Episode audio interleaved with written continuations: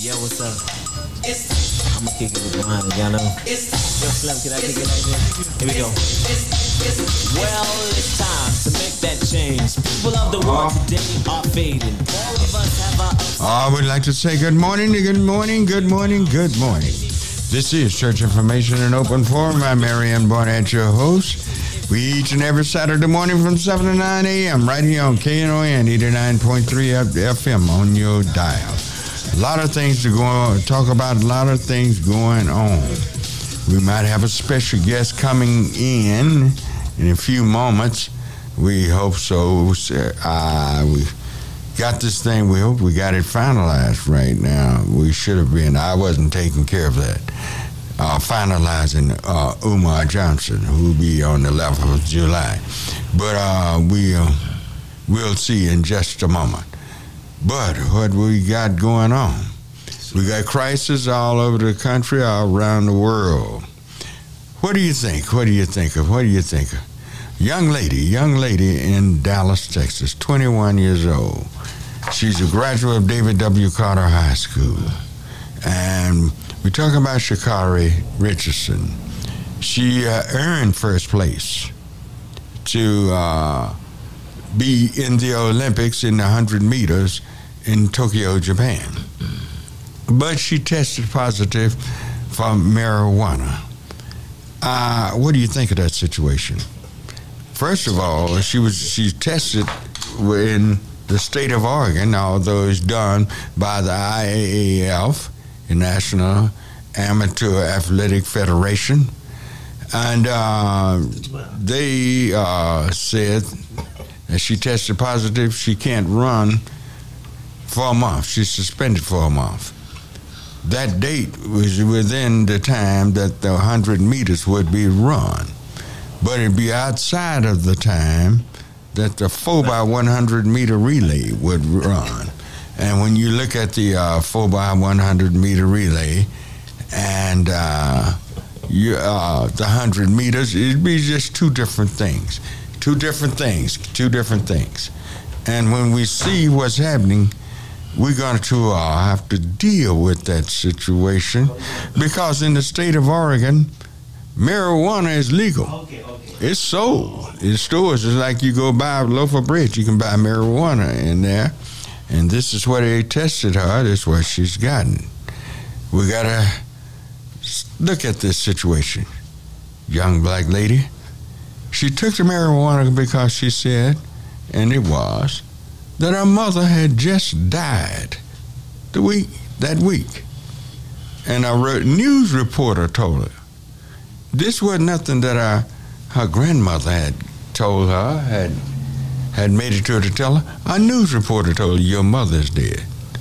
Now here's a young lady facing trying to US make the US Olympic team and her mother passed. So you know, other people have different ways of, you know, soothing their pain. So uh, we just wonder about this situation. All right, do uh, who do we have on the line? And we have your guest, Umar Johnson. Umar Johnson is with All us. All righty. Good morning, Dr. Johnson. Good morning, sir. Glad to hear your voice. Good, good hearing from you, uh, Umar. Uh, it's uh, we were just we were just talking about the young lady.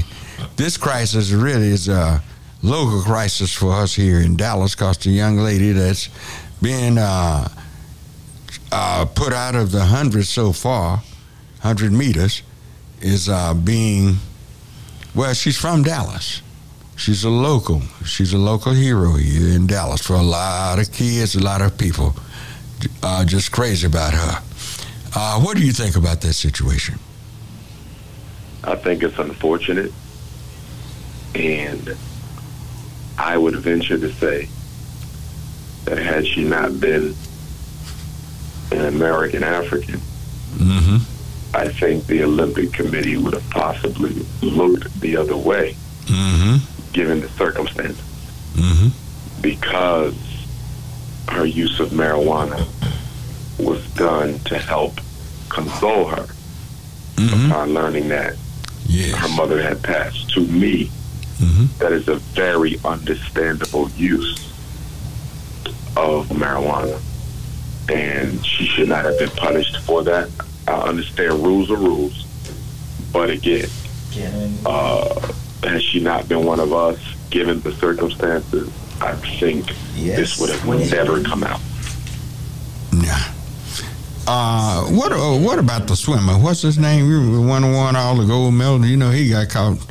Michael Phelps. Yeah, he got he got caught with tons of that stuff, didn't? he?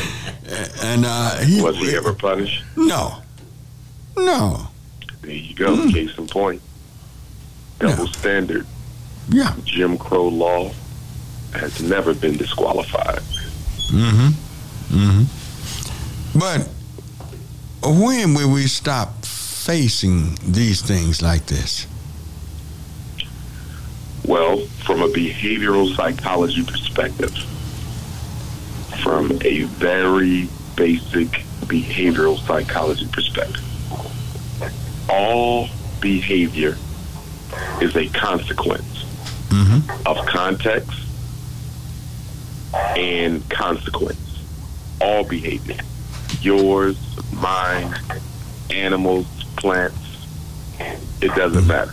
Mm-hmm. Anything that breathes, its behavior is a result of context and consequence. And by context, we're speaking of the culture that mm-hmm. exists Mm-hmm. which basically says what is allowed and not allowed, what is tolerated and what is not tolerated. What mm-hmm. you can do in one place, you can't do in another place because the culture doesn't accept it.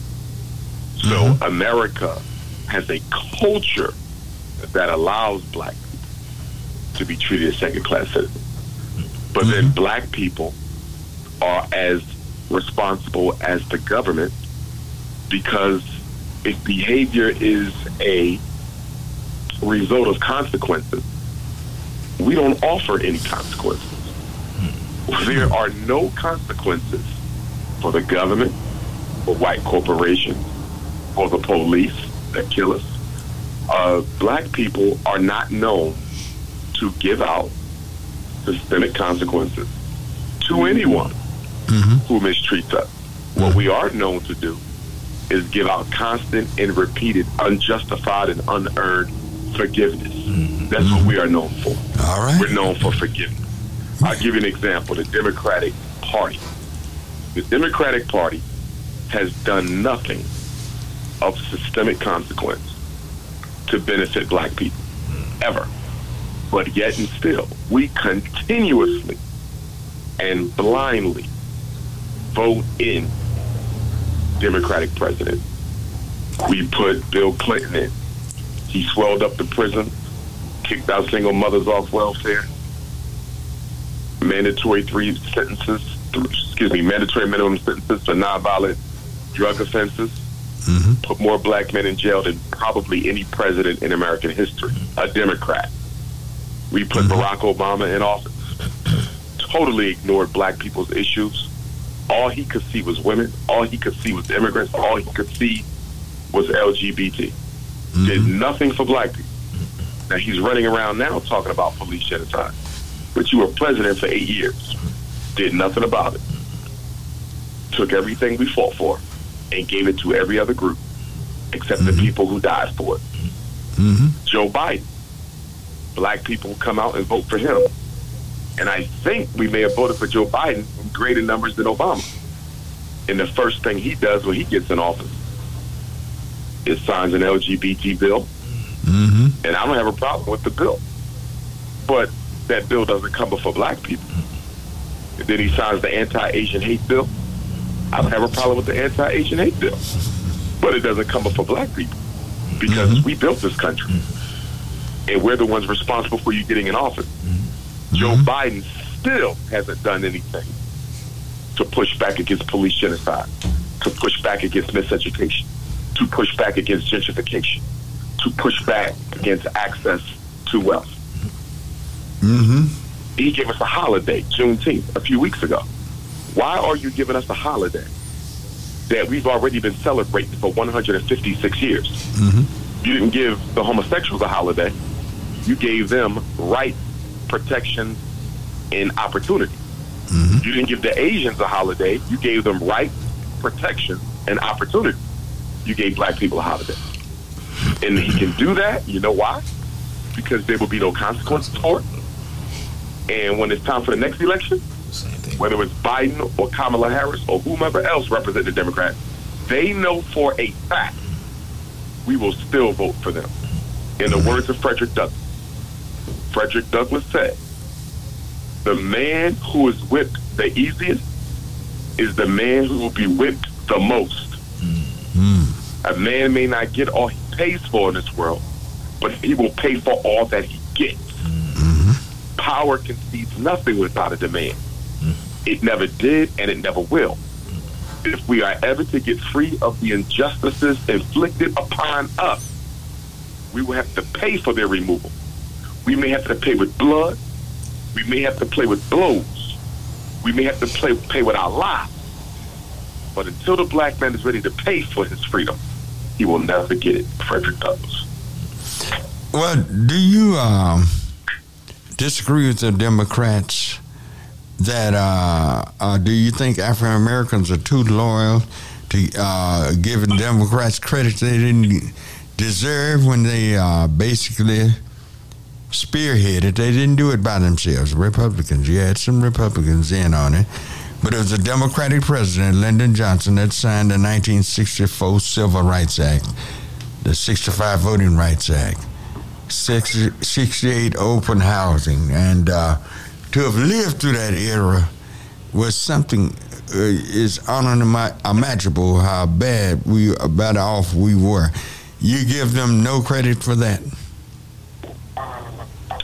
You left out another act, Elder. In the in the act that you left out, that so many black people leave out when they talk about the so-called accomplishments of Lyndon Baines Johnson and Company of the 1960s. The one act that we never talk about was the Law Enforcement Assistance Act. And I want to encourage all of your listeners to look up and do their research mm-hmm. on the Law Enforcement Assistance Act, which was signed a few months before or a few months after uh, the Voting Rights Act or the Civil Rights Act. And the Law Enforcement Act I tell you what, we, uh, we up against a break, and uh, we'll be we'll be we'll be right back. And those who want to talk No in this conversation, you can reach him at 972-647-1893. We'll be right back.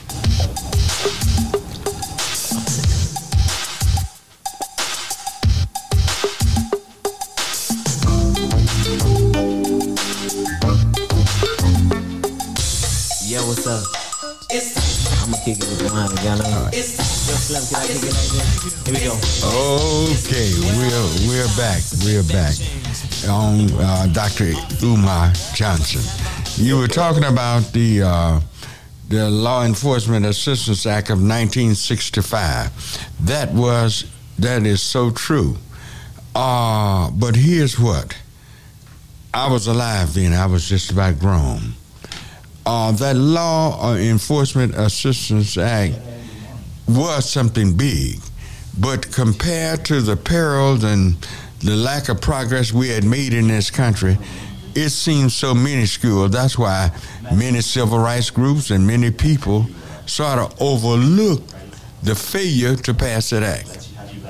It was one of those things similar to what Clinton got off into when he started, uh, uh, you know, arresting blacks and sending to, to prisons and different things like that. There were so many uh, drive-by shootings. Actually, black people asked Clinton to do that. Did he not? Did we not? Well, here's the thing. He didn't do it. He didn't do it because black people asked him to do it. He did it because Bill Clinton knew that if he wanted to win the election against George Bush, he would have to be as what is the word? He would have to be as hard Tough on crime. on quote unquote black crime mm-hmm. as George Bush was. And so he met his opponent where he was in order to get the vote. You know, George Bush was carried into office because of the way in which he colored crime and welfare with a black face. And, Yeah. and Bill Clinton's team had told him that if you want to win the White House, you're, you're going to have to paint crime and welfare with as black of a brush as Bush did, and even worse. But here's the point that I mm-hmm. wanted to make before that before the break. Mm-hmm. The Law Enforcement Assistance Act of 1965 passed either right before or right after the Voting Rights Act. It was only a few months. Black most black people never heard of it and didn't know nothing about it because we were so busy celebrating the Voting Rights Act that we didn't realize the same man who gave you the Voting Rights Act went right behind your back and and militarized the police. The Law Enforcement Assistance Act was the greatest greatest transformation of local law enforcement in American history. It, it, it militarized the local police. It gave them military grade weapons, military grade training. It gave them espionage equipment. It gave them state of the art tracking and listening uh, devices and equipment. It basically turned your local police force into an occupying army. And one of the reasons LBJ did this was to neutralize the black power movement that had grown up right in the aftermath of the civil rights movement. They wanted to make sure that local police had the ability to destroy the Panthers, destroy the Black Liberation Army, and also be able to mass incarcerate black males as a reaction to the long, hot summer of 19 uh, that that had happened after the the the um, the 1960s riots that were taking place all across the country. Yeah, it was a reaction uh, to uh, what had happened in '64, the passing of the Civil Rights Bill, which was uh, celebrated yesterday by some, July 2nd, 1964. But 65 came along with the Voting Rights Act, which was really pushed hard on Lyndon Johnson to get that passed. But at the same time, we were all zeroing in on Voting Rights Act, and the Enforcement Law Assistance Act was basically being overlooked. It's it, it, and I understand that the president and, And, those and who also, Elder, with your with your civil rights bill, let us be very clear about something. Mhm. Your civil rights bill benefited white women and homosexuals more than it benefited black people. oh uh, definitely so definitely so And, and, and before It's- Lyndon Baines Johnson signed the bill, the only way it would get through Congress anyway is if he conceded and if the Democrats conceded to the addition of two protected categories, which were women and uh, uh, gender and sexual orientation. yeah They but added gender and sexual orientation in the final moments of that bill because the Republicans were not going to let it go by. So they had to add gender and sexual orientation in it. And the reason they added gender and sexual orientation is that would be a way to make the civil rights bill benefit white people more than black people because a white woman is still white and a white homosexual is still white. And so by adding gender and sexual orientation, that was a way to redirect the resources of the civil rights bill right back to white people. And that's why in the 1980s and 90s, when they looked at the benefits that had accrued over those past uh, few decades of the Civil Rights uh, Act, they, they concluded, the government as well, that most of the benefits of the Civil Rights Bill went to white women and white homosexuals. well they they, they call that uh, affirmative action. That's what they, they brought affirm- affirmative action in that thing to make sure that the people that benefited the most would be white. That was a game Well, played on us. Affirmative act, but the law itself, that's where it came from. affirmative action could have never been re-looped back to white women and white gays had it not been for the language. Well, that's who really that's who benefited from uh, affirmative action. The African Americans hadn't been- benefited that much from affirmative And- action, and but it- white women have. Point is, exactly. But my point is, it was designed to not benefit us. Well, it was designed. I think we're saying the same thing. I agree with that. Uh, I agree with that. But that did give us uh, the in the South uh, a way to walk through the front door to buy something. You know, not go around in the alley in the back door. uh, did uh, let us sit closer to the front of the bus. Now they have to all pile on the back of the bus. These things, these these things that were so indignant in, in back in uh, the '60s, blacks were really are ready to give up some of the, those other things that would benefit whites in order to just be treated uh, as decent human beings. These these are the well, things that happen. Yeah. Uh huh. We we there's five major problems that American Africans suffer from right now. Mm-hmm. Five major problems, and they are miseducation, mm-hmm. economic castration, gentrification, mass incarceration, and police genocide. Again, mm-hmm. miseducation, gentrification, mass incarceration, economic castration or access to wealth, and police genocide. Name me one of those five problems, just one, that Joe Biden is dealing with. Name me one oh, oh, oh. that Kamala Harris is dealing with. Name me one that Barack Obama has dealt with. Name me one that Bill Clinton has dealt with. I'm not saying the Republicans are better. I'm not voting for neither one of them because both parties serve white supremacy. The Democrats don't do nothing for black people. The Republicans don't do nothing for black people. And they get away with it because black people don't want to do anything for themselves. See, the problem is not only the loyalty that you mentioned a minute ago, but it's also the political laziness.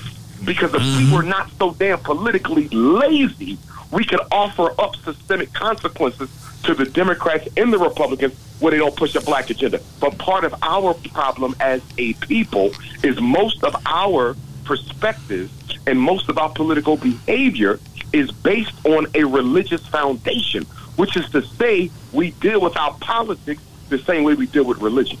And that is in order for us to vote for you, we have to like you as a person. But the politician is not a pastor.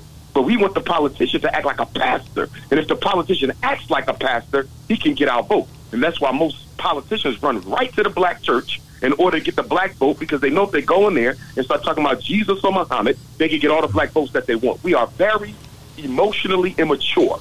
The way that people can use our religion against us to exploit us politically. But in addition to that, just like in the church, we're taught that God sends you saviors. God sent you Abraham, and God sent you Jesus, and God sent you Muhammad. So we wait for God to send us saviors to come down and help black people solve their problems.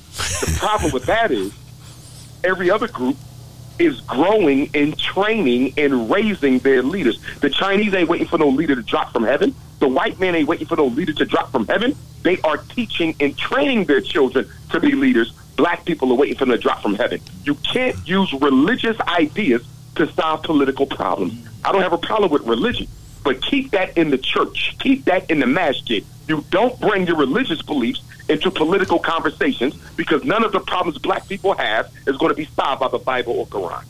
Well, here's what the Bible has been, it was whitewashed to us. It was Eurocentricized to us. It was given us. It is an Afrocentric book centered from Africa, from the Old Testament on, everything. The people were Africans. The people that, or the places where they lived was Africans. The rivers that it names, the country it named, all this is Africa. But it's been Eurocentricized, and black people in, in, in their minds, they think that was uh, uh, white folks was running that running over these things. They don't realize that most of the people that the Bible mentioned, just about all of them, were black people, and black people don't understand that. And the, our preachers have failed to to preach that and teach that because I guess some many of them have failed to go back and restudy what they have been taught. Even even if they were in black schools, they were taught Eurocentric theology.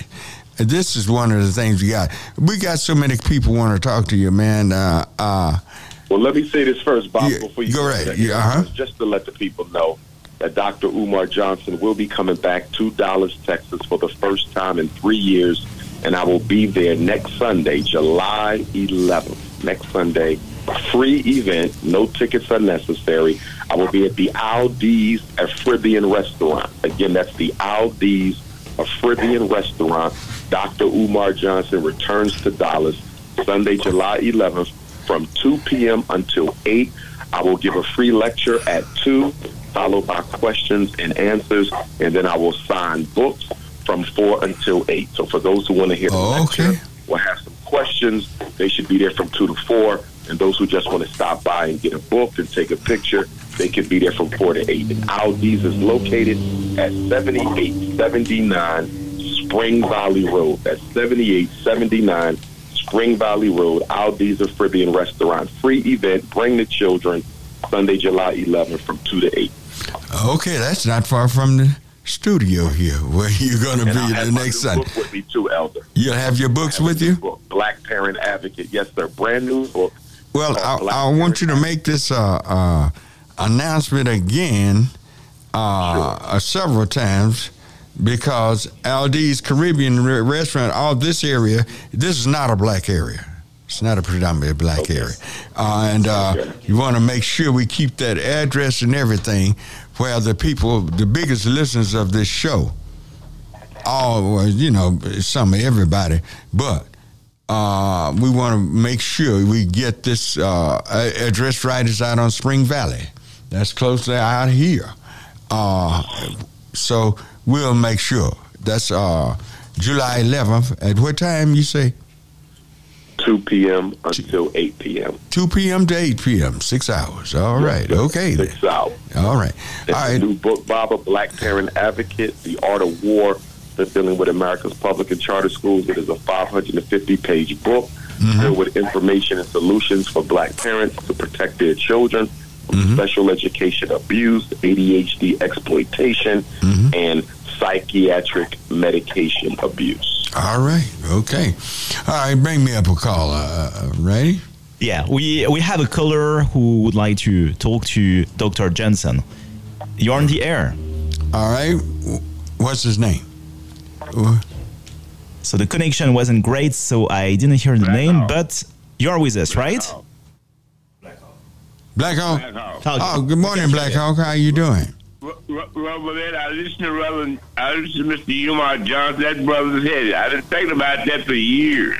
The Democratic Party was the party of slavery. Reverend, uh, up in Canada, the Indians are on the warpath. Uh, where they mistreat those kids up there in Canada. They tore down the statue of Queen Elizabeth and Queen Victoria up there in Canada. Right.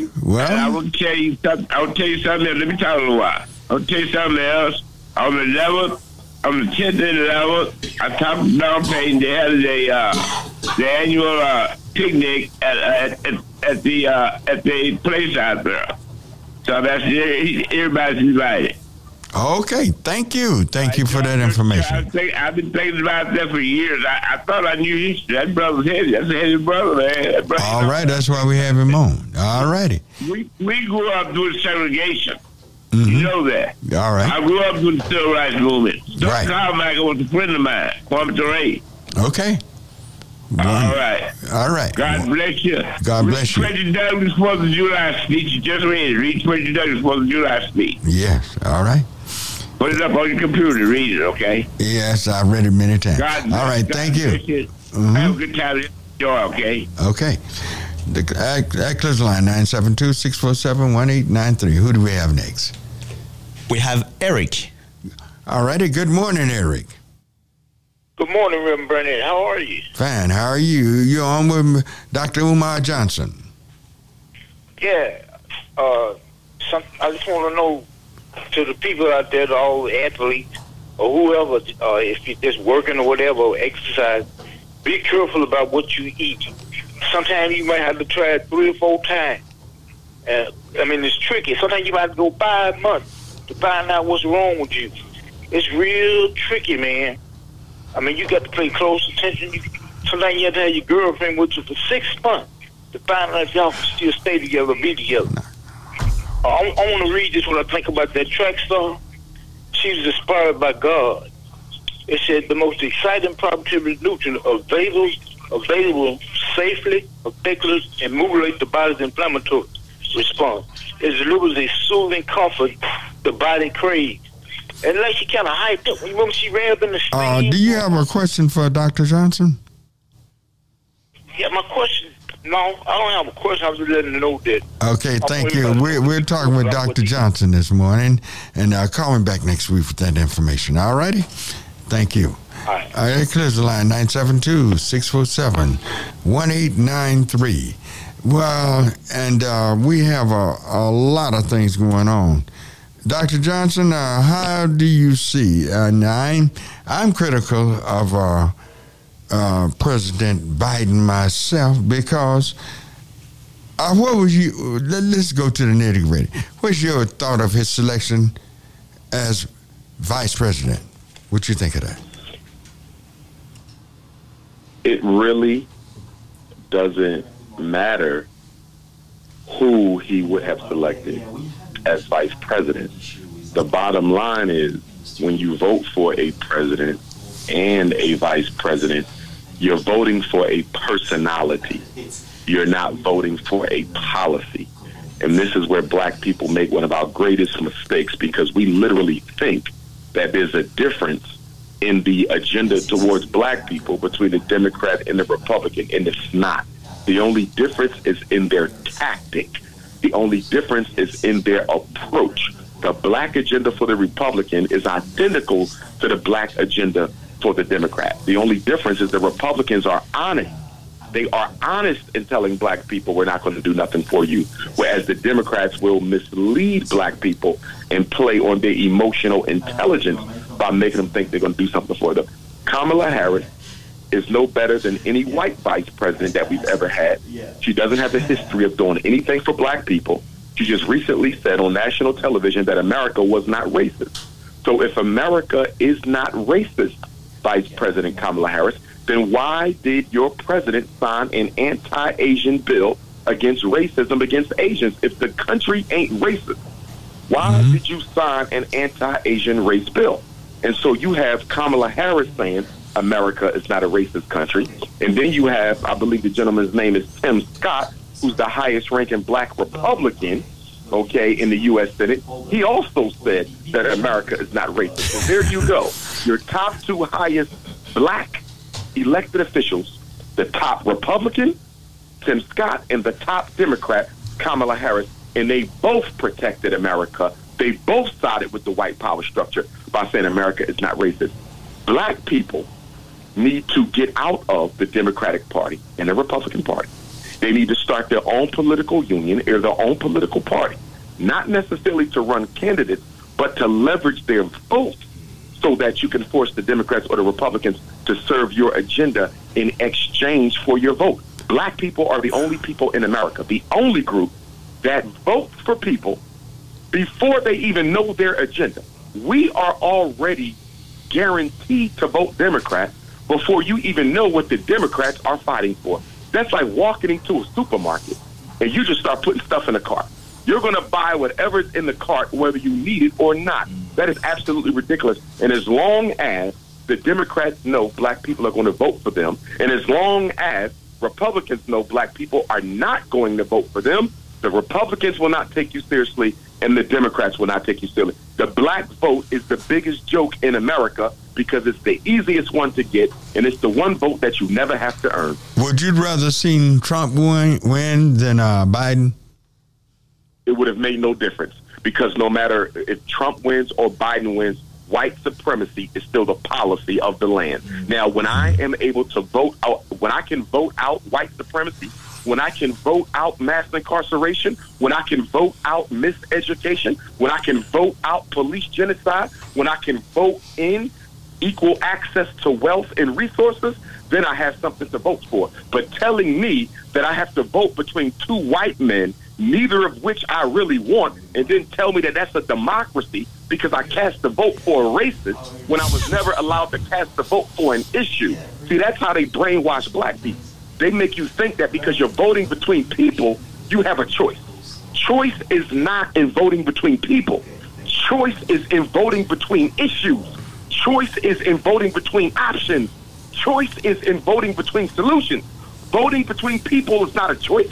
That's not what democracy is about. Democracy is about voting the options, voting the opportunities, voting between platforms, voting between issues. There's no difference between the Republican or the Democrat when it comes to black people and their issues. All Neither right. one cares. All right, would you give out your uh, uh, uh, address where you're going to name of the place again? I want you to really, I want you to imprint this on their minds because a lot of black people will not know ex- uh, exactly where this particular place is, where the venue where you meet. Yes, sir. Give it again.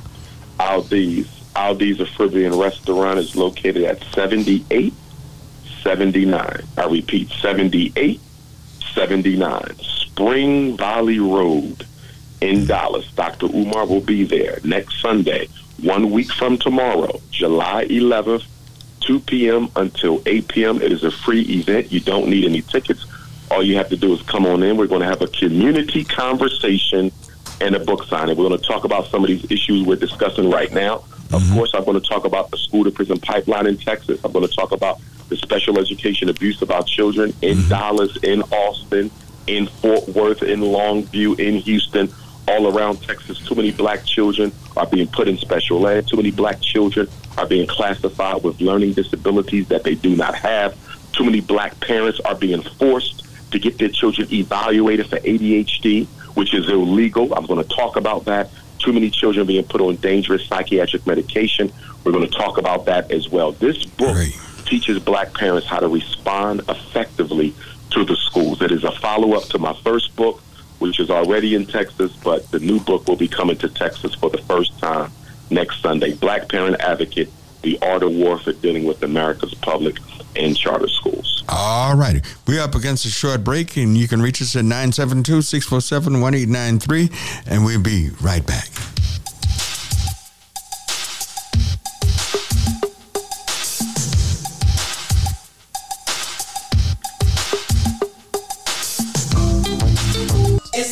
I'ma kick it with mine, y'all know. Yo, Slim, can I kick it like this? Here we go. Well, it's time to make that change. People of the world today are fading. All of us have our ups and downs. You better think about it or you won't be around. What we need is a little bit of love. All right, we are back. We are back on Church Information and Open Forum. Our special guest is Dr. Umar Johnson. And on the line, we have with us Attorney uh, Malcolm Robinson. Uh, Attorney Robinson, you there? Yes, I am. All right. Dr. Johnson, you there? Yes, I am. All right. Okay, y'all go ready. Yes, I have uh, one question for uh, Dr. Johnson, then I'll hang up and listen.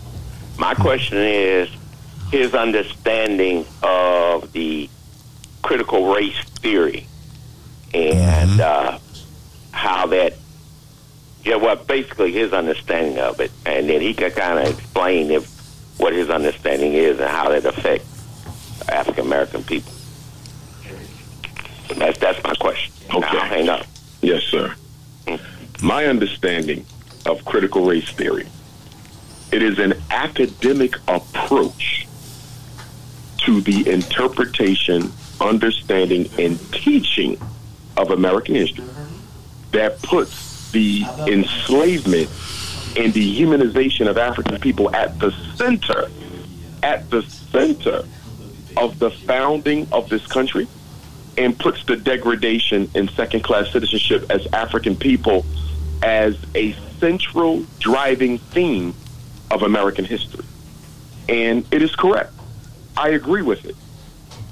The problem I have with critical race theory is why are we trying to force white people to teach a history of white people that contradicts the public narrative that America has been trying to project to the world. America is never going to admit who she is and what she's about because it contradicts her position globally as trying to play the international political police of the world. You can't do that if at the same time you're being forced to accept the fact that you have never been moral, you have never been ethical, that your pledge of allegiance, that your preamble to your constitution, that your constitution itself is nothing but a mockery because you have never guaranteed it for the very people who laid the foundation for the greatness of your country, which was the enslaved Africans that you brought over here. America is never going to accept that. And one of the reasons America is trying to shut the door on the teaching of racism and the teaching of slavery is because it keeps the conversation of reparations alive and well. See, in order for America to get away from her shame, in order for America to get away from the hypocrisy and the contradiction of freedom, justice, and equality in the face of mass enslavement, dehumanization, and police genocide, she has to eliminate the conversation. That's why right now there's states in this country, there's two movements right now. Two movements. One movement is to eliminate the teaching of racism from America's public schools. Not just critical race theory, because critical race theory has never been adopted. That was just an idea. But right now, in social studies classes and history classes in America's public and charter schools, you do get a little bit of instruction on racism in some places. They want to eliminate the teaching of racism. So you can't tell the children how America came to be. Because if you're going to eliminate the teaching of racism, you must eliminate the teaching of American history because American history is the history of racism. So that's number one. They want to get rid of the teaching of racism. And number two, they want to get rid of the teaching of slavery. They do not want students to know that African people came to America as imports, not immigrants. So they are sanitizing American history right before your eyes, literally eliminating and recreating the narrative that America wants. This is what America is. Not only that, the U.S. Congress just passed a bill the other day that is going to remove the statues of Confederate generals, I believe, from the from the mall in Washington. And many state legislatures have recently passed laws to to remove the statues of Confederate generals and Confederate heroes from uh, publicly owned uh, spaces in those states. I disagree with that. I don't want the statues of Confederate generals removed. I want them to stay up. Mm-hmm. Why do I want them to stay up? Because when I do tours with students, I want them to know the history of America. And the history of America's racism lies in those statues of those racists. Don't take them down, leave them up so we can teach our children how this country came to be so we can teach our children that the same the same military that lost the Civil War is being upheld and celebrated by the military that won the Civil War. Nowhere in world history can you find a situation where the army that won is celebrating the army that lost. And that is because the army that won sympathized with the army that lost because the Civil War was not about the elimination of slavery. The Civil War was about the preservation of the Union. And the only reason why Abraham Lincoln issued the Emancipation Proclamation was to weaken the economic stronghold that the Confederacy had on the American economy. It had nothing to do with freeing black people, but they don't want that to be taught. But here's my question, and I'll shut up. Why do we need white people to teach our children about slavery? Why do we need white people? To teach our children about racism. Why do we need critical race theory forced on America's universities when you have historically black colleges and universities? Why do we need the public schools to teach black children black history when you have a church on every other corner? You got a community center in every neighborhood. If black people want black children to know who they are, we should be teaching them ourselves. All right. Thank you. All right, thank you for that call and comment. They close the line 972 647 1893. All righty. Who do we have next? Um, we have uh, Bobby. Bobby? Bobby? Ready? Who do we have next? Um, we have uh, Please listen to your phone, not your radio. Out of curiosity, how did we get all of this good conversation on for just one day, Reverend Burnett? He's been on my show several times. Has he? I, I missed him completely. I'm sorry about that. He had so uh-huh. much to say. Yeah, no, now you need to listen more often. Oh, I'll do it. Gotcha. yeah, I'll take it.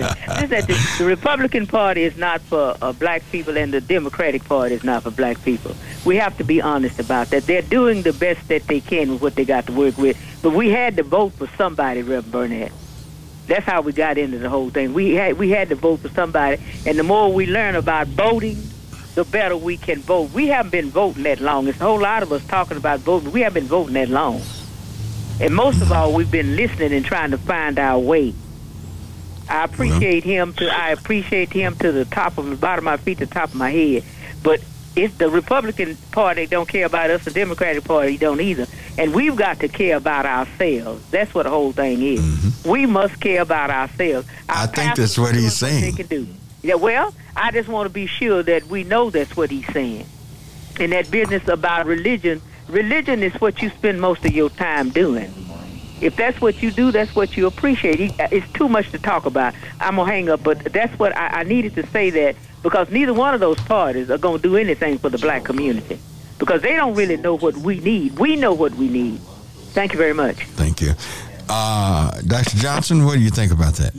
Yes, sir. There was a quote, and I believe the quote was from Father Rothschild, uh, who was one of the first to create an international banking system for the world uh, in which to enslave nations. And he said, quote, give me control over a people's money, and I care not who makes the laws. Give me control over the nation's money, mm-hmm. and I care not who makes the laws. This is why you don't see Chinese people going crazy to get a Chinese governor. You don't see the Asians who invade the black community economically. You don't see them running to be the mayor and the state reps and the U.S. reps because if you control the money of a people, you control the progress of a people. See, mm-hmm. black people don't want to master money because we're not yet ready to use our money as a liberating force for our freedom. Let me be clear. We are the only people in this country, the only one, who do not use their money in an organized, systemic fashion to bring about liberation.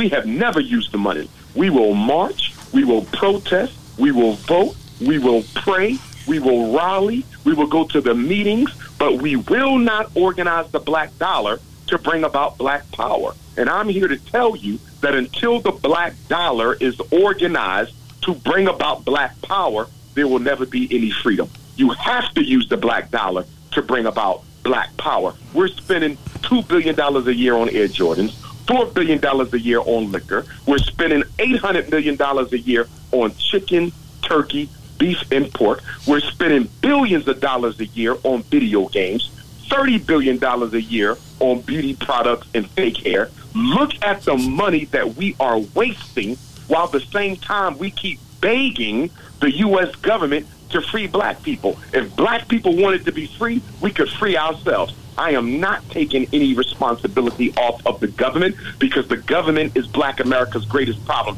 But at the same time, black America is its second greatest problem because we don't want to do anything about the first greatest problem. Most of what needs to be done for us can be done by us. Let me say it again. Most of what needs to be done for black people can be done by black people. But we don't want to use our money to bring about our liberation. We want to beg the white man for what we need, and we want to spend our money on what we want. What's the main place this should uh, be taught? in the community itself. That's why I'm in the process of renovating the Frederick Douglass and Marcus Garvey Academy, which is located in Wilmington, Delaware, 30 minutes from Philadelphia, my hometown. And I want to thank all the brothers and sisters in Texas who have stood by Dr. Umar these seven years that we've been raising money. We purchased the school in February of 2019. So we purchased the school since my last visit to Dallas. We now own the school and at um, Aldi's restaurant Great, on great. next Sunday. I'll talk more about the school, but I do want to say to your listening audience, please continue to uh, support us. Uh, we are having a block party uh, this September, uh, September the 11th, which is a Saturday. I invite all my Texas supporters to join us at the school. The school isn't ready yet, but we're going to have the block party outside of the school so people get an opportunity to see the campus that we have purchased. Four beautiful buildings. We have two schools, and we're hoping that we'll have them renovated before the end of the calendar year so we can start school for our young men next summer of 2022. All right, wonderful. All right, 972-647-1893 is the number to call. Uh, wait, who, who do we have? We have Joe on line three. All righty. Good morning, Joe. Hello, Reverend. How you doing? Fine, how are you doing? All righty, righty. You got your great guest there, Dr. Omar, jo- Omar Johnson. Been following for quite some time. What a man, what a man. Yes. Uh, d- doing great work as always, and I'll definitely be at his event when he come here July 11th, and I'll bring a little entourage with him because uh, he's doing great, great things. You're not That's why I want him to keep giving out that address uh, because I, I'm afraid there are a lot of people not as familiar with that address as they should be, but uh, I want him to keep giving it out. That's right, 7879 Spring Valley Road. Uh, That's that's where he's going to be, and that's from 2 p.m. to 8 p.m. But question for Dr. Johnson. Dr. Johnson, how you doing? How you doing, Elder? Oh, good, good, good. It's Joe. I uh, wanted to uh, a little question and maybe get you to expound on that uh, rung of the old plantation ladder that they took out uh, this week. The Supreme Court ruled that college players could get compensated uh, for their labors, and that is long overdue. It was nothing but an old slave outfit. Everybody got compensated but the players. The coaches got Mercedes, and the school made all kind of money. They celebrated the athlete because they were making money off of the sweat of the athlete. And if a black girl was elected queen, they would boo her in the same stadium that they just celebrated the outstanding mm-hmm. halfback. But if you would touch on that old rung of the ladder, the Supreme Court rule that fixed it where players could get compensated. I get off the line and listen. I think it's a good thing. I think it's long overdue. um, it, it, it's much long overdue, and I think the reason why it went through, to be honest with you, is because so many, so many college athletes were turn, turning professional after one year. Mm-hmm. That the colleges, the mm-hmm. big time colleges, mm-hmm. were losing money on these young black athletes going to the NFL and to the NBA after one year. Mm-hmm. So part of the reason they decided to let them make money is so that they would not be in such a rush to turn pro. In other words, it was more it was it really wasn't done for the justice to the athlete. It was really done to help the colleges hold on to the athletes longer so they could mm-hmm. exploit their talent for business. So now if, if Dr. Umar Johnson goes to Duke or University of Maryland or Florida State and I'm a football basketball player, if I'm able to make money off of my jersey, and if I'm if Nike can give me a contract as a college player, I'm not in a rush to go to the NBA now. I might stay and get my degree because I'm making enough money as a college student that I can enjoy being a college student. And so I don't need to go to the league next year to take care of my mother and my children because I'm making enough money right now. It might not be the amount of money I'm going to make when I get to the league, but I'm making enough to take care of my family and I'm making enough to take care of myself that I'm not going to be in such a rush to get to the professionals. And, and, and that was really done to help the colleges hold on to the athlete longer, but I do think it was a benefit for the athlete. All righty. Uh, that that and, and and I'm so glad you expounded upon that because I realize uh, that when when when well, we play out there, I played football in college. Uh, that you know, uh, a lot of the guys that I played with were married and had families. When when we started there as freshmen, and so it was a terrible break. You couldn't wait to get out of an opportunity to get out of there and try to get to the league. You, you, you couldn't, and now this will allow them to stick around, and those colleges uh, really will benefit most from this. Mark, what I tell you, I know it may not make sense to a lot of people, but they're going to make most out of this particular deal. Yes. All right, 972-647-1893. Uh, who do we have? Uh, We have Patricia on line three. Patricia? Who's that, Patricia? Yeah, Patricia. All right. Good morning, Patricia. Good morning. I would like to know how I can support your guest. What Would you like to know to speak to my guest? No, I would like to know how to monetarily support him. All right, Doctor uh, Doctor Johnson. She want to know how she can give you some money. Uh, yes. Uh, well, for the school, uh, the Frederick Douglass Marcus Garvey Academy donations can be made three ways. The first way is on your Cash app, dollar sign FDMG School on the Cash app. I repeat, dollar sign FDMG School on the Cash app. If you're using PayPal, you can make your donation by way of paypal.me slash FDMG Academy. I repeat, paypal.me slash FDMG Academy or on the Cash app at dollar sign FDMG School. You can also mail your check or money order payable to FDMG Academy to P.O. Box 9634 Wilmington, Delaware. That's P.O. Box 9634 Wilmington, Delaware 19809. You could also bring a check or money order donation next Sunday to the Aldeezer Caribbean Restaurant, 7879 Spring Valley Road, from 2 to 8 for the lecture and book signing. You could, you know, bring the donation in person. Please don't bring cash. We prefer it be a check or money order so we can keep documentation of your donation. Um, and if folks want to donate to me personally, they can do it uh, by way of uh, my cash app, which is dollar sign Dr. Umar Johnson. Um, also, they could do it by way of uh, Zelle. And on Zelle, they could use my email address, Dr. Umar Johnson at yahoo.com, or my cell phone number, which is 215 989 9858. 215 989 9858. But I always recommend that they donate to the school first.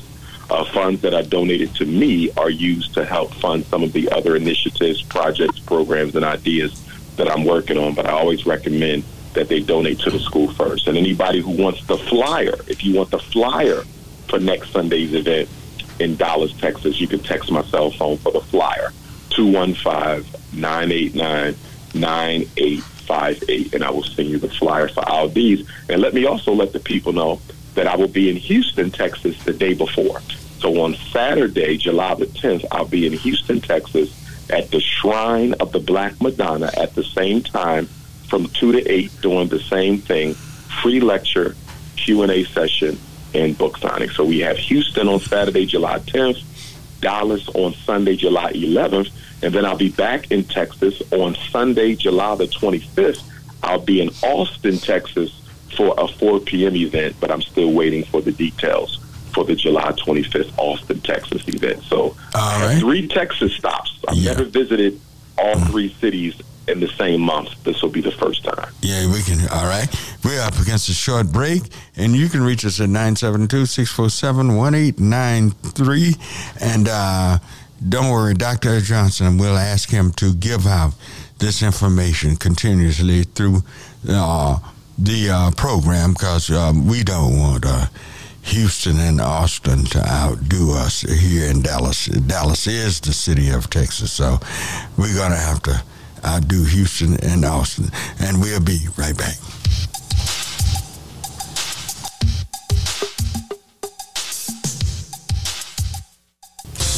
Yo, what's up? I'ma kick it with mine, y'all know. Yo, Slim, can I kick it like this? Here we go. All right, we're back and ready for our number two of Church Information and Open Forum. I'm Barnett, your host.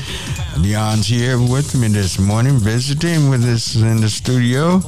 And uh, we're off and rolling, but we want to invite you to worship with us at 9.30 tomorrow morning, Heavenly Joy Church. Marion, you get on it by Marion Barnett Sr., Facebook, Facebook, Marion Barnett Sr., tomorrow morning 9.30 sharp we start. So be with us tomorrow morning. Love to have you with us tomorrow morning. All righty who do you have on the line? Is mr umar johnson. Uh, yeah. And- Dr. Johnson and Stephanie is waiting for being on the air too. tiffany? Stephanie. stephanie. Stephanie, yeah. all right okay. Good morning stephanie. Is, is she on Just speak She's with on. Both of you gentlemen. Good morning. good morning I would like to. I would like to correct um, spelling of Mr. Johnson name, Dr. Johnson name. you like to correct dr Uh, johnson ma'am. It- No, No, I wanted to know the correct spelling of his name and the book that you had mentioned earlier. I have my pencil and my paper ready. Okay. Yes, ma'am. The correct spelling of the name is, well, it's D-R for doctor, U-M-A-R, Umar, J-O-H-N-S-O-N, Dr. Umar Johnson. The website Okay, is I'll- also Dr. Umar Johnson. But as far as the book, you can get it in person next Sunday. If you order the book from our website, it's seventy dollars. But if you purchase it at the book signing, it's fifty. So I recommend that brothers and sisters who can make it to Houston on the tenth, Dallas on the eleventh, or Austin on the twenty fifth, that you come and meet me personally so you can get the book at a discounted rate. It's five hundred and fifty pages. Um, but you can get it personally, so you don't need to order it from the website. I recommend you don't order it from the website if you can come get it next weekend. Okay, and I need the address as well, please. Uh, wh- where he's going to speak?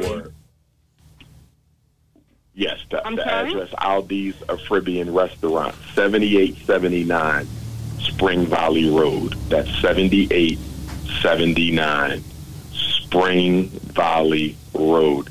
Aldeez, A L D E E Z. A L D E E Z. Aldeez Afribbean. A F R I B B E A N. Like Caribbean, but instead of Caribbean, it's Afribbean. A F R I B B E A N. Aldeez Afribbean restaurant. It's a very popular uh, Afribbean restaurant, which means they serve both African and Caribbean dishes. And uh, you can even you can Google them as well. You can Google them on your cell phone. A L D E E Z Afribbean A F R I B B E A N. Aldeez Afribbean Restaurant, seventy eight seventy nine Spring Valley Road. Next Sunday, July eleventh, two to eight. Lecture, question and answer session, book signing. And again, anyone who wants the flyer can text my cell phone at 215 989 9858. All righty. We thank you. Eight nine eight nine eight nine eight. I'm sorry, nine eight five eight. Yes, 989 9858. 215 989 9858.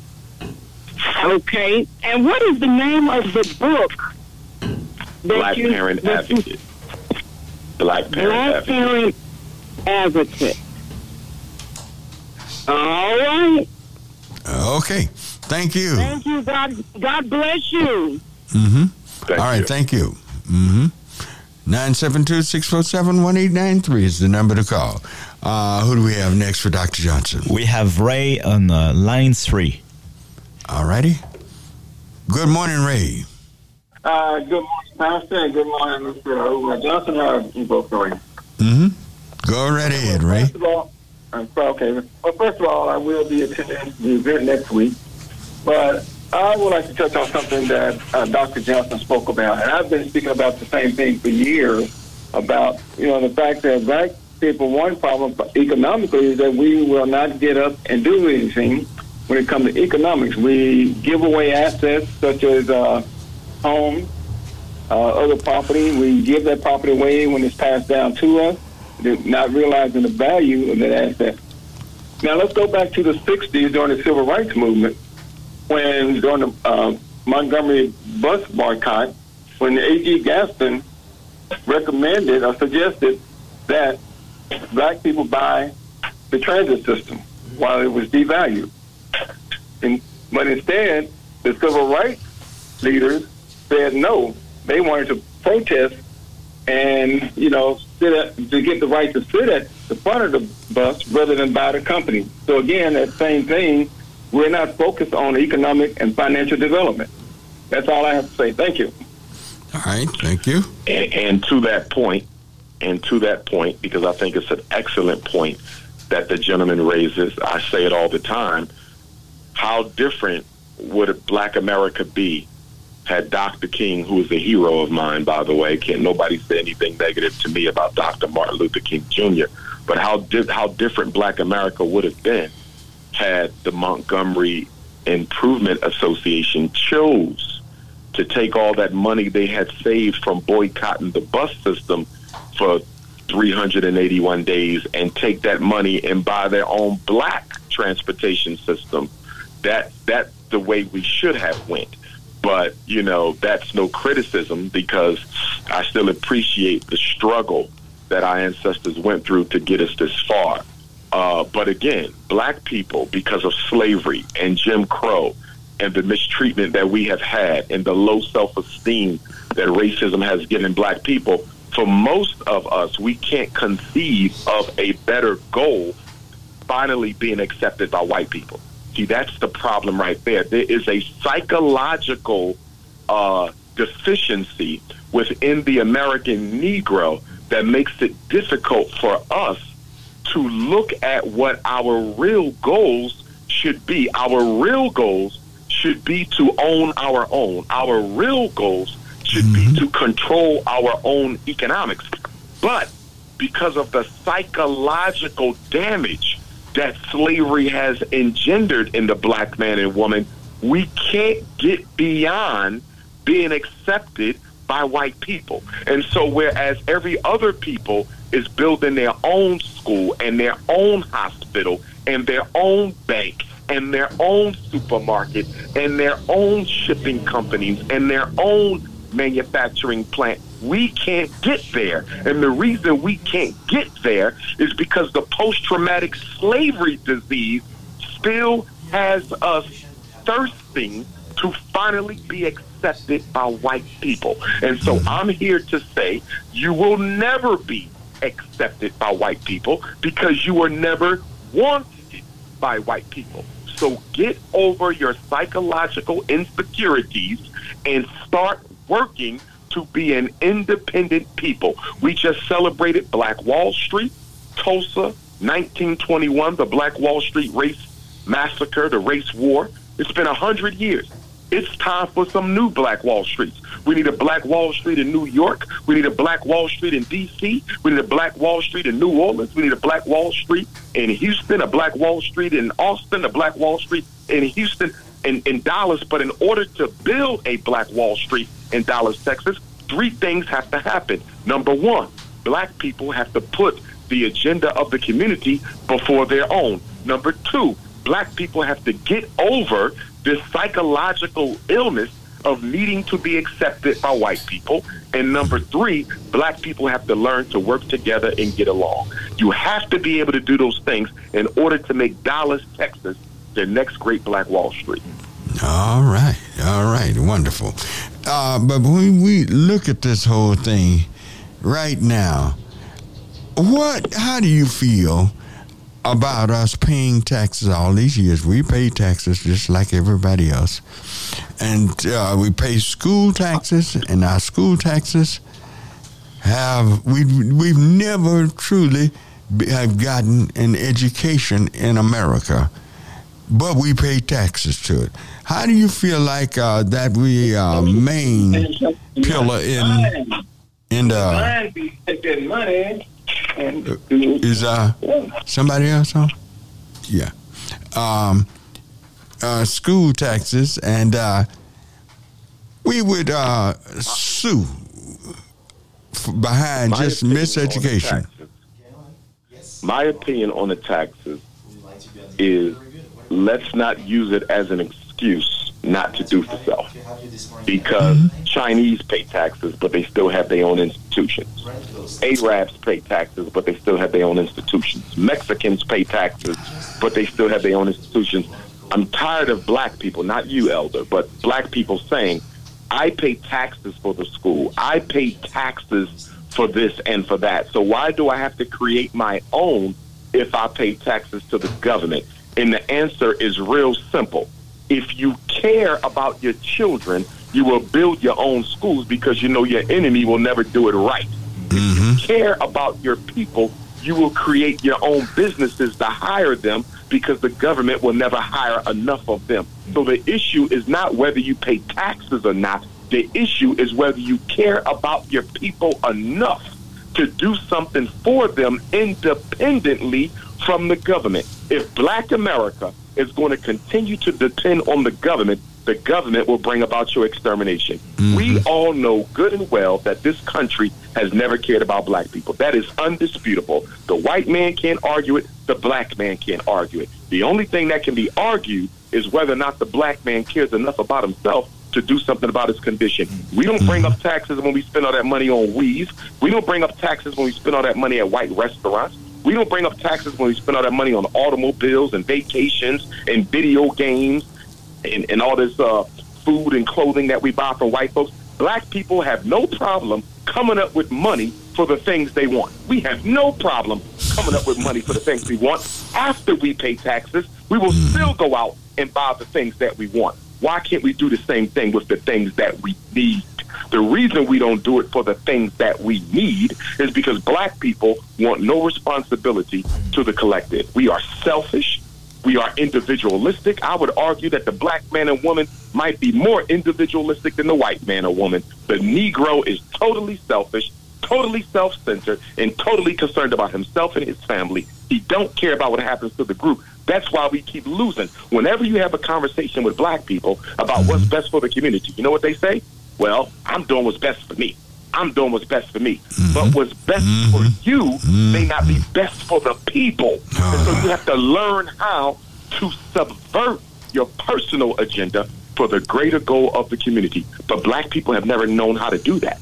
We will do it for the church. We will do it for the masjid. We will do it for the fraternity. We will do it for the Masonic Temple. We will do it for our professional association. We will do it for the United States government. But the minute you tell black folks that you have to put your agenda second and put the best interest of the black community first, they'll look at you like you're crazy. We do mm-hmm. not have the history. Yeah, you're right about together, that. And we do not have the history of looking out for the people above our personal agendas. Yeah, you are so right about that. You know, it, it- it's you know when they start talking, oh, there you go, start talking about that black stuff, and as if it's something Start something talking that about that black stuff. Yeah. You never heard a white person say we're gonna stop talking about that white stuff. Oh, you never no. heard Chinese say we're gonna stop talking about that brown stuff. But Mhm. black people will talk about black stuff, and the reason black people talk about black stuff is because we have been so psychologically alienated against ourselves. We're the only people who can step out of ourselves and look at ourselves through the eyes of a white man. Nobody else can do that. Black people can step out of themselves, mm-hmm. look at themselves through the eyes of a white man, yeah, impugn themselves, make fun of themselves, criticize and condemn themselves. Black people are the only people in the world who will fight for the right to call each other a denigrating term that was invented by the slave master. We're the only people who will fight for the right to call ourselves the N word. Black women are the only women who will fight for the right to call each other a bitch. You look at this. We're the only people who will fight for the right to do that. Nobody else fights for the right to call themselves a denigrating, a, a, a denigrating term from their history. Nobody does that. Black mm-hmm. people will do it, and then we will make jokes and make fun of our Holocaust. We have never seen a European Jew make fun about the Jewish Holocaust. You've never seen it. You've never seen it. Mm-hmm. But black people, our comedians will regularly make slave jokes. We will regularly make jokes about the enslavement of African people, which is the greatest forced transmigration of a people ever in human history. Mm-hmm. It is the greatest dehumanization campaign in world history. It is the most horrific, oppressive single incident in world history. Nothing in the Bible compares to the slavery of black people. Nothing mm-hmm. in the Quran or the Torah compares to the slavery of black people. But we will make jokes about it, and then after we're done making jokes about it, we will tell tell black people to get over it. Hmm. Yeah, we certainly will. I tell you what, we up against a short break. You can reach us at 972-647-1893, and we'll be right back.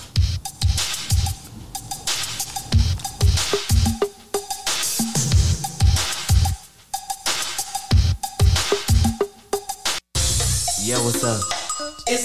I'ma kick it with mine, y'all know. Yo, Slim, can I kick it like this? Here we go. All right, we are back on Church Information and Open Forum. You can reach us at 972-647-1893. We're Our special guest this morning is Dr. Umar Johnson. And Dr. Johnson, I hate to ask you, but please give out all information, addresses, and everything in times. One more time. Yes, sir. Dr. Umar Johnson will be in Dallas, Texas for the first time since Kwanzaa of 2018. He will be at Aldeez, the Caribbean restaurant, next Sunday, one week from tomorrow, July 11th, from 2 p.m. until 8 for a free lecture and community conversation and book signing at Aldeez, a Caribbean restaurant, 7879 Spring Valley Road. That is Aldeez, a Caribbean restaurant, 7879 Spring Valley Road in mm-hmm. Dallas, Texas. Can't wait. Come on out, get a copy of the book. Have any questions, bring them out, whether they're questions about the community or questions about your children. If you do have questions about your children, bring the paperwork. It would help if Dr. Umar could see the paperwork for your child so I can help point you in the right direction. And we'll be doing the same thing the night before on Saturday, July 10th at the Shrine of the Black Madonna in Houston, Texas. If you need the flyer, please text my cell phone, 215-989-9858. Again, 215-989-9858. All righty.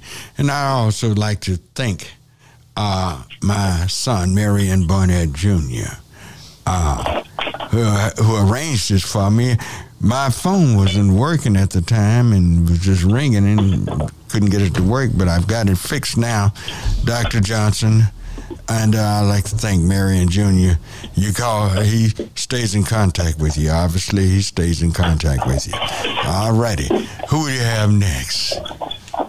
So we have Ike, uh, Ike on line four.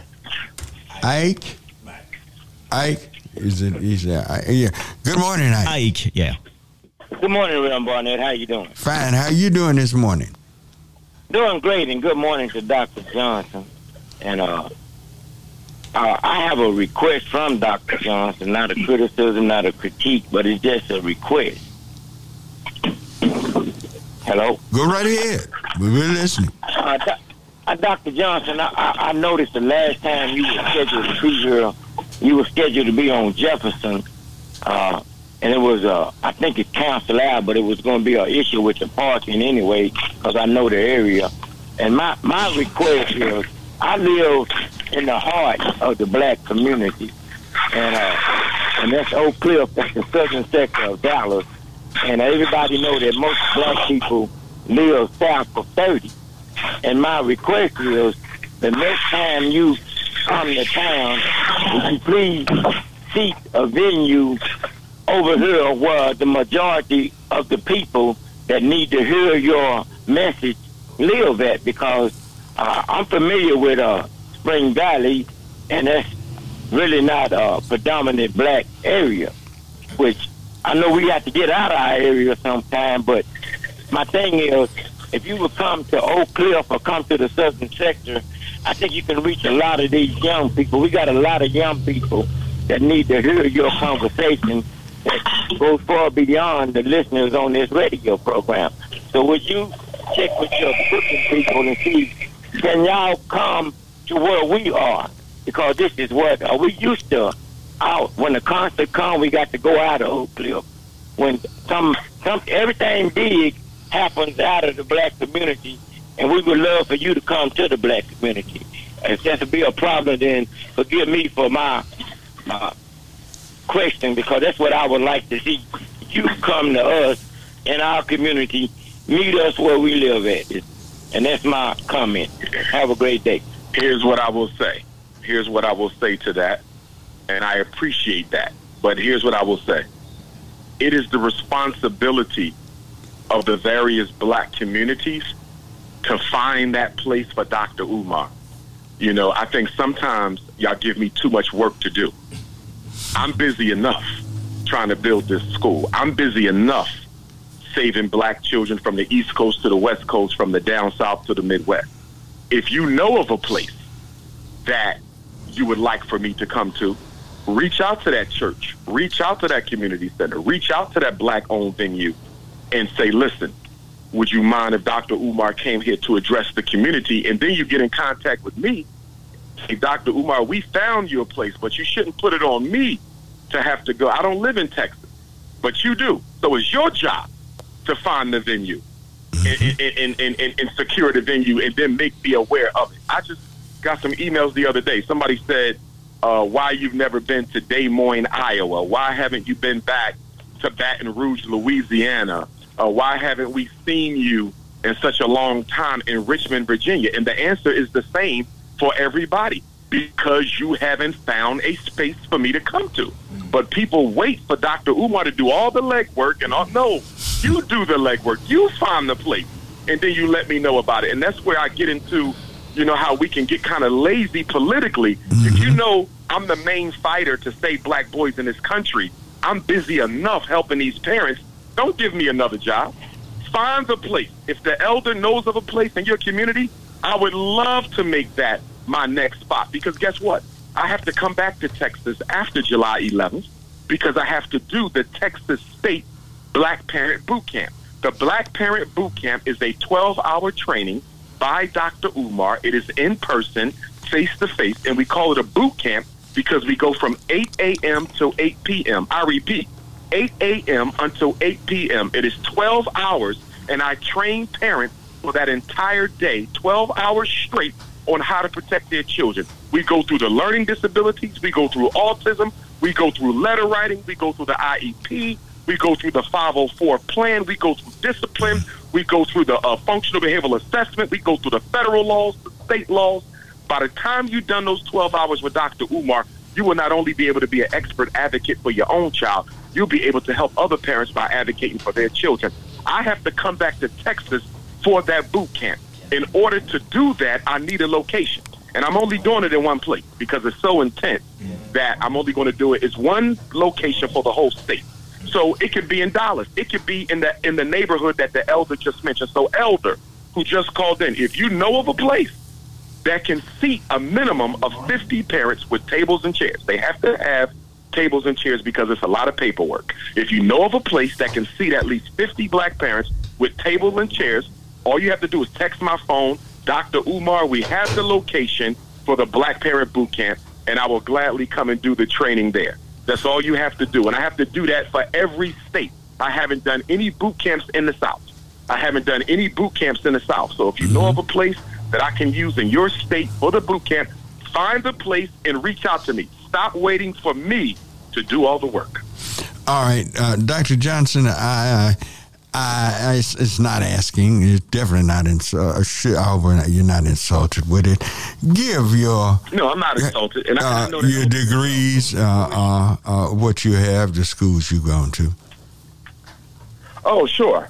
My doctorate is from the Philadelphia College of Osteopathic Medicine, which is an American Psychological Association approved program. My three master's degrees, one is also from the Philadelphia College of Osteopathic Medicine. The second one is from Lehigh University, Educational Leadership. The third one is from Millersville University, my undergraduate institution. And my two undergraduate degrees are also from Millersville University of Pennsylvania. I have six degrees in all. All right. You can reach us at 972 647 1893. Who do we have on the line? And we have on line three Red Ghost. All righty. Good morning, Red Ghost. Good morning, everybody out there. Yes, uh-huh. Uh, Dr. Umar Johnson? Yes. Uh, we do have a place here in Dallas, and it's called the 10th Street Historical District, and I would be glad to do a pop-up 50 booths, and I even get 60 tables and chairs for you for this special event, because this is something that we have been working on in 10th Street for a long time, my family and I, and we do have a place, Eloise Lundy, it's called The Bottom, and it is called the History Historical District, and I will work on that. And my question is to you, sir, what do you feel about our city council and our mayor when they don't want to save a community of of uh, historical uh, value? We have a 10th Street Historical District right here in Dallas, Texas, that's getting ready to be those five things that you said earlier to be eliminated uh, by our counsel people and our mayor, they they don't want to fight for it.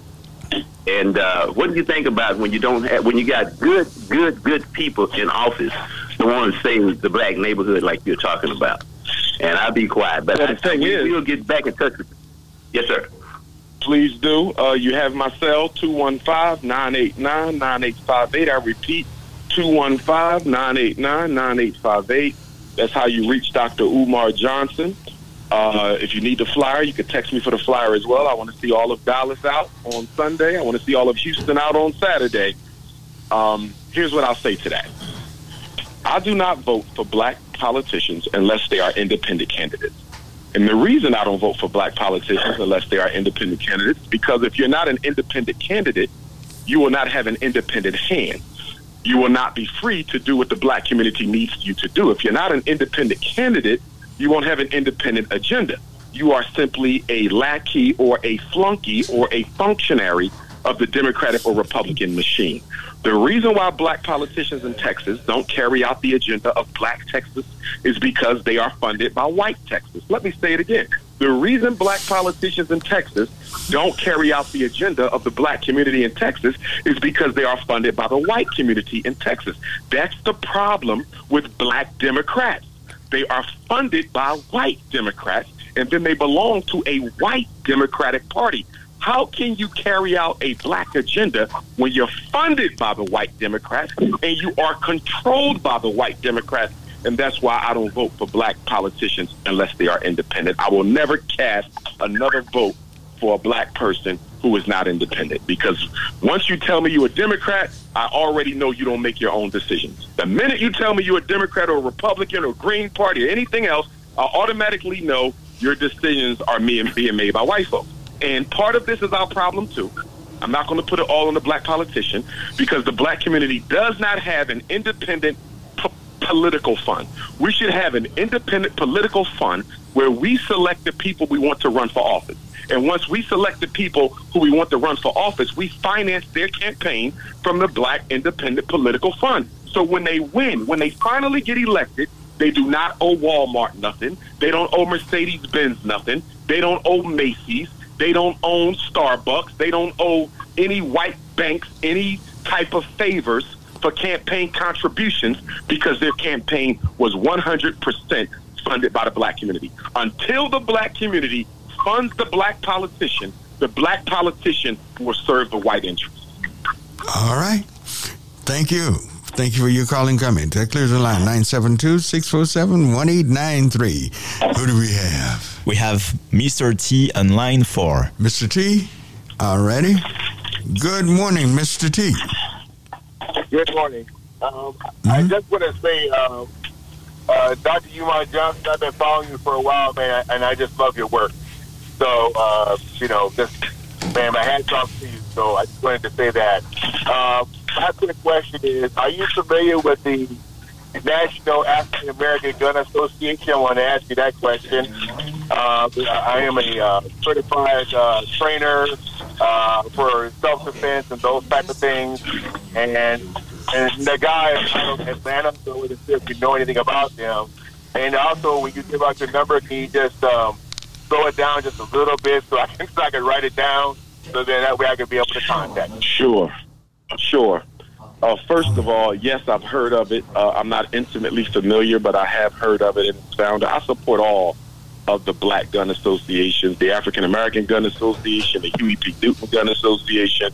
We need to arm ourselves. We need to be able to defend ourselves in the event of a civil breakdown, which I think is coming and will be manipulated by the government itself to uh, get rid of large numbers of black people, just like I believe the COVID crisis was manipulated by the government to get rid of large numbers of African American elders. They wiped out our elders last year with that COVID crisis. So the only thing that I would express concern with towards our brothers and sisters in these gun associations is we don't need to run around flaunting our guns to white people.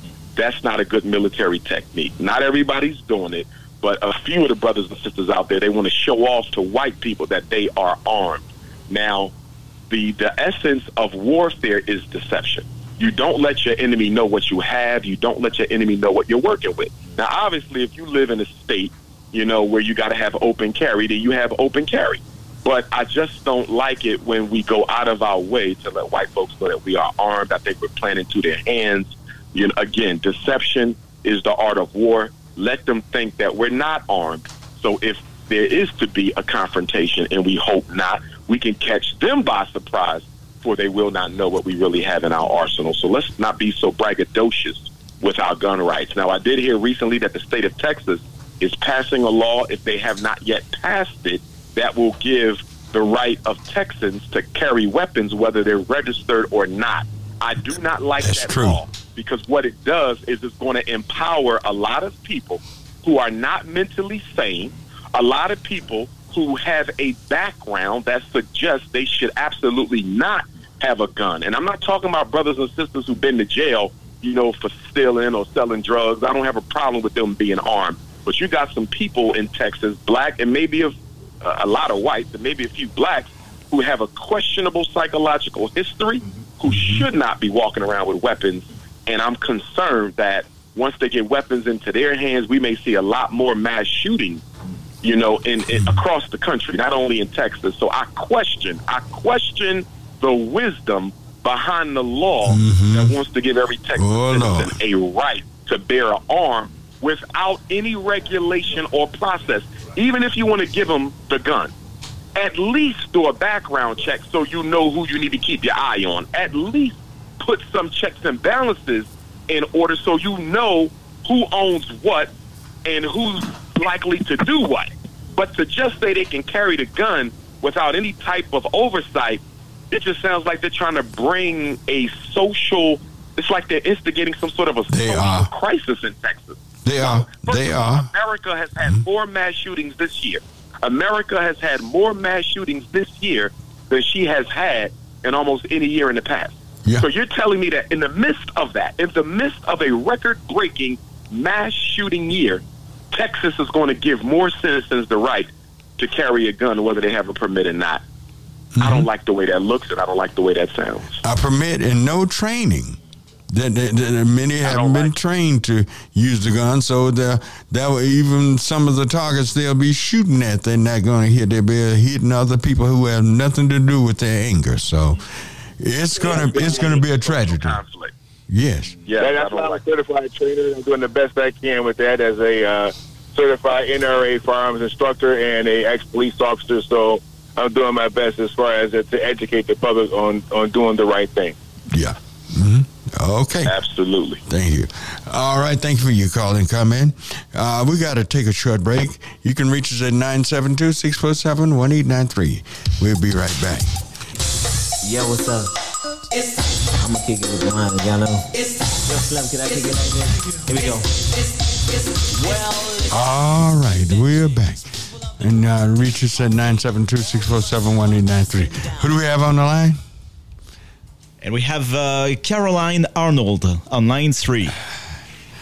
Good morning, uh, Councilwoman. Good morning. How are you doing this morning? I've enjoyed the uh, the comments that I've heard this morning.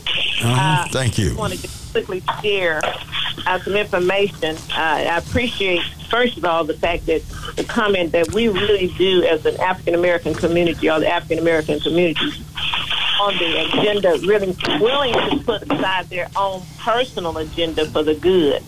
And we're going to follow up with uh, conversations throughout the city, uh, uh, Pastor Barnett, as we talk about investment in our communities, which right now we take a stance that I do.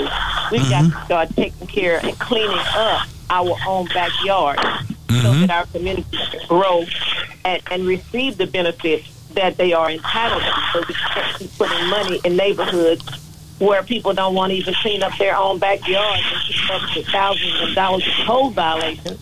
And we can't bring those improvements in because new businesses not going to come, and we don't pull the money together to do our own. So that's another show. But let me just say too, in this this weekend, as we move into uh, the crisis with the fireworks, uh, I just want to remind everyone that uh, the Dallas Police Department is encouraging you to call 911 only if you have uh, serious offenses, and that includes gunfire, uh, uh, of course, criminal activity. And the side note, the side non-emergency number we can call back, but it's 214-744-4444. Non-emergency, that means they're simple fire, fireworks because we are uh, are only really responding to priority calls, and those are your 911 calls. Now, I just want to make sure I put that out. Is your typical firework is that a is that a, a urgent call? Uh, when you say just No, sir, just no. What we're gunfire is though, right? No, right, just the regular fireworks that they're just popping. But well, sometimes, especially when you're singers, when you hear that gun, that uh, gunshot, Mm-hmm. or you hear such a boom, that you don't know if it's gunfire or or, or a firework, then Mm-hmm. I would say you're going to have to make that call uh, in terms of life safety, and then Mm-hmm. you call nine one one. But bottom line is, if it's just people partying right now, uh, Yeah. there's no gunshot and just loud noise. We're going to encourage you to call the non-emergency number. Mm-hmm. So, uh, but everyone's going to to use a common sense about this. But just know, just simple uh, uh, partying is not a priority. Mm-hmm. So that number again for non-emergency is two one four seven four four forty four forty four. And most of us know where the regular uh, gunshot is. Sometimes we, I think we do. We know the person who's shooting the gun, uh, the gun, whether it's the Fourth of July or New Year's, and you know that you're going to probably have to go ahead and call on them because when those bullets go up, they've got to come down. That's right. So the bottom line is we have to be safe, but mm-hmm. we have to also be wise and understanding mm-hmm. that just a simple party is not emergency. But that rapid gunfire and that big boom, and you think it is a gun, or you know, and I'm not a, a, an, uh, an expert in all the levels of of, of, of, of guns and bullets, mm-hmm. but I can tell you that we ought to be able to discern uh, and make that right call. So thank you, and I enjoyed the conversation. All right, and Once thank you for the I appreciate it. thank you for the information also. Thank you. Thank you. May God bless you. Be safe. Uh huh. Uh, Clips line nine seven two six four seven one eight nine three. Uh, who do we have next? Uh, We have uh, Imani.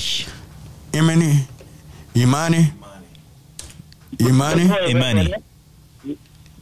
Yes, go right ahead, Imani. Hey, Dr. Johnson, how you doing? Is he still on? All is well, sir. How are you? Hey, man, I still, is well. How I are still you? got your picture you you took with me at the Texas Theater. I got your picture, and I got your book, and and when you took a picture, I think I might have been the oldest guy there. You called me Bubba, and I won't forget you. But real quick, to let somebody else on, because I, I listen to you every morning on YouTube. I listen to you like religiously. And one thing I'm concerned about, since we don't have much time, is how would you explain to them how this homosexuality is destroying a gender, uh, this uh, genocide, genocide in our community? Would you explain that? And I'm on a, I'm, I'm, every morning I listen to you, so and I'm gonna head to school, but explain that to how that's destroying us, and, and we won't last as a people. Long. Yes, sir. Yes, sir. First of all, I want to say to members of the LBGTQ community that I do not hate any of them. Uh, I love all black people. We all have our issues. Okay, so I don't want my comments to be treated as any form of hate or malice towards a group.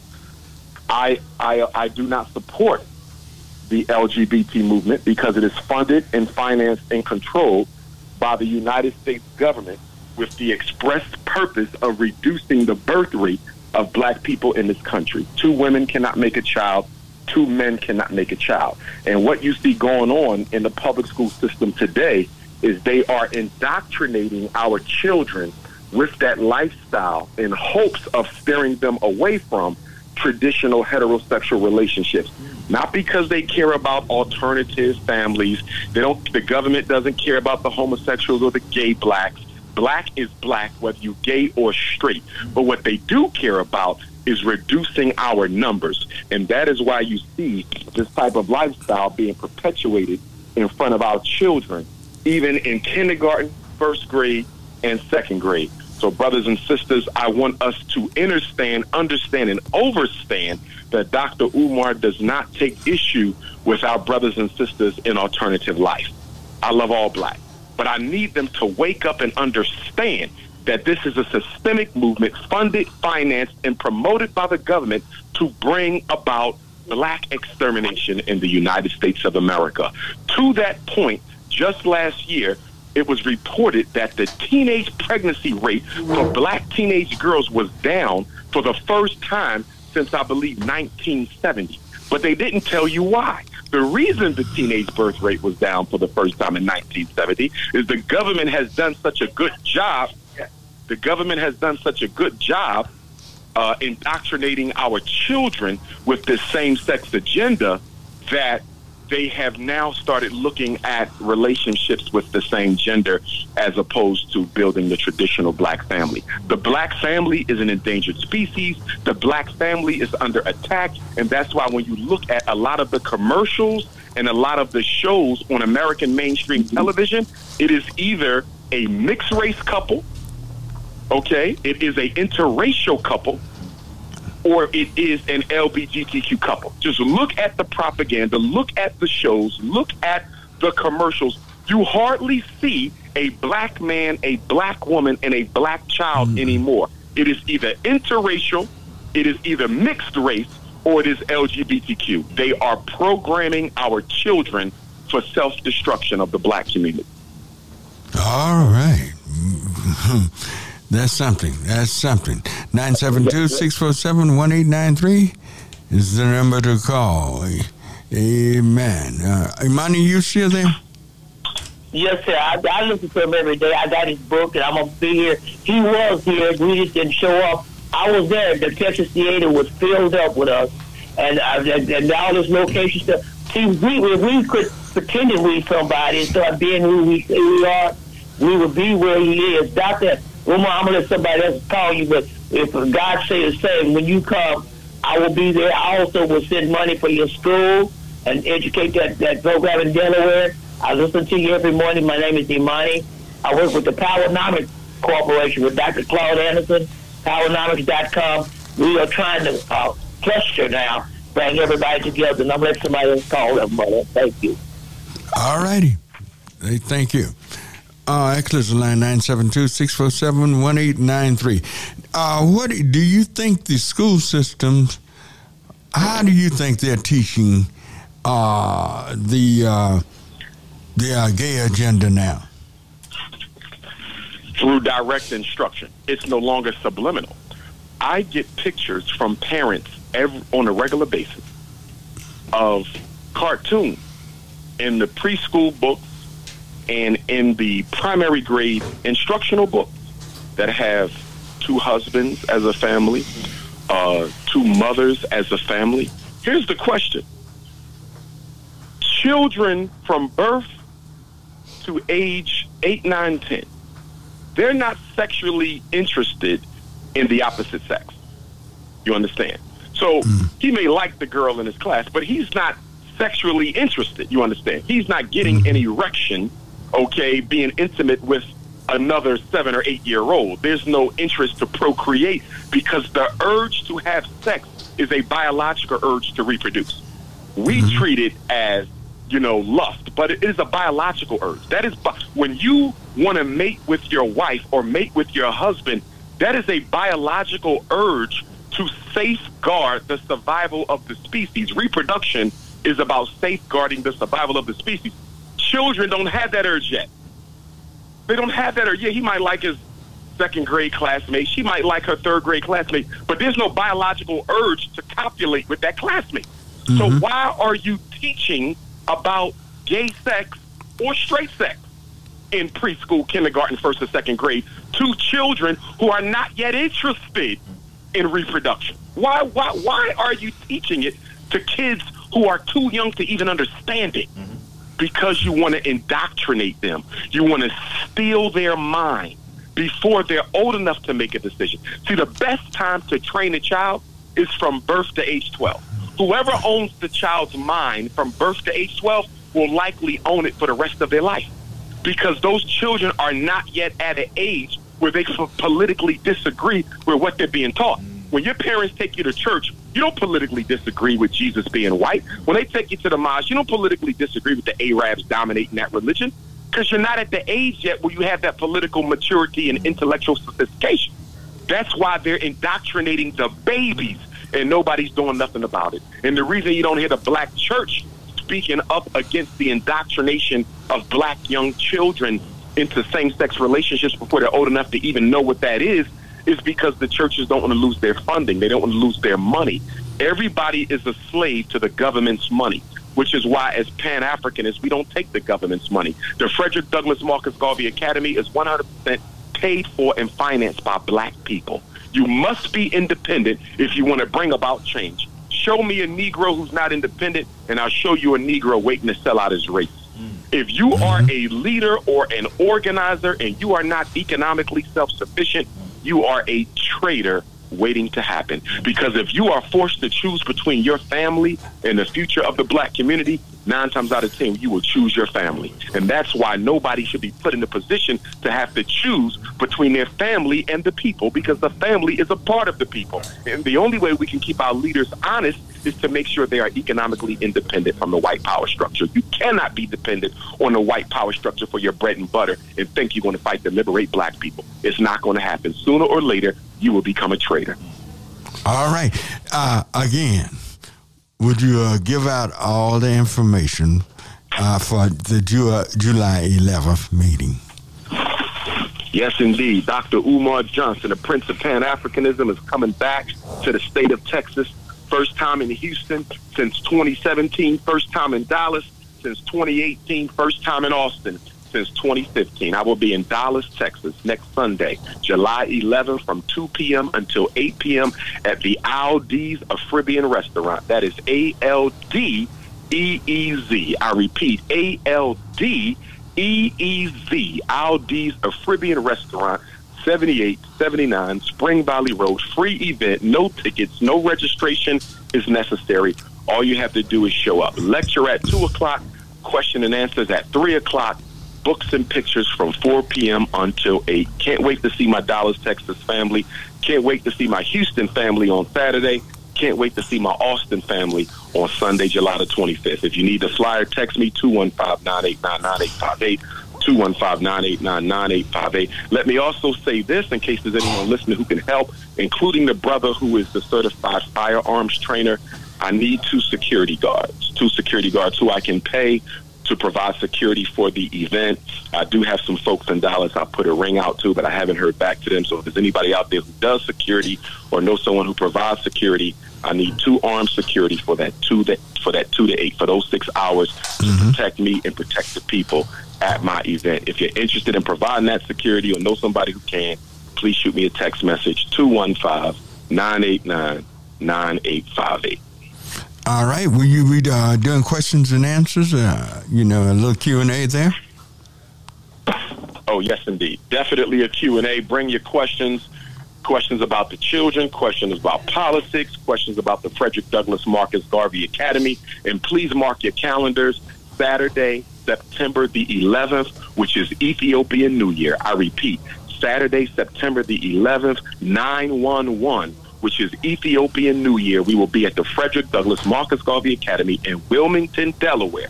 22 minutes from the Philadelphia, Pennsylvania International Airport. I repeat, 22 minutes driving from the Philadelphia, Pennsylvania International Airport from 11 a.m. till 8 p.m. We will have music, performers, food, giveaways, T-shirts, games. Bring the children. We're going to have a big swimming pool out there. We're going to have a water slide, face painting, vendors. It is going to be the first annual unapologetically African festival. I tell you, I hate to interrupt you, but we're completely out of time. Thank you, Dr. Umar Johnson. You have a wonderful day. Coming next is Workers Beat. Y'all have a wonderful, wonderful day. I will see y'all tomorrow morning, 9.30. Marion Barnett Senior, Facebook. Bye-bye.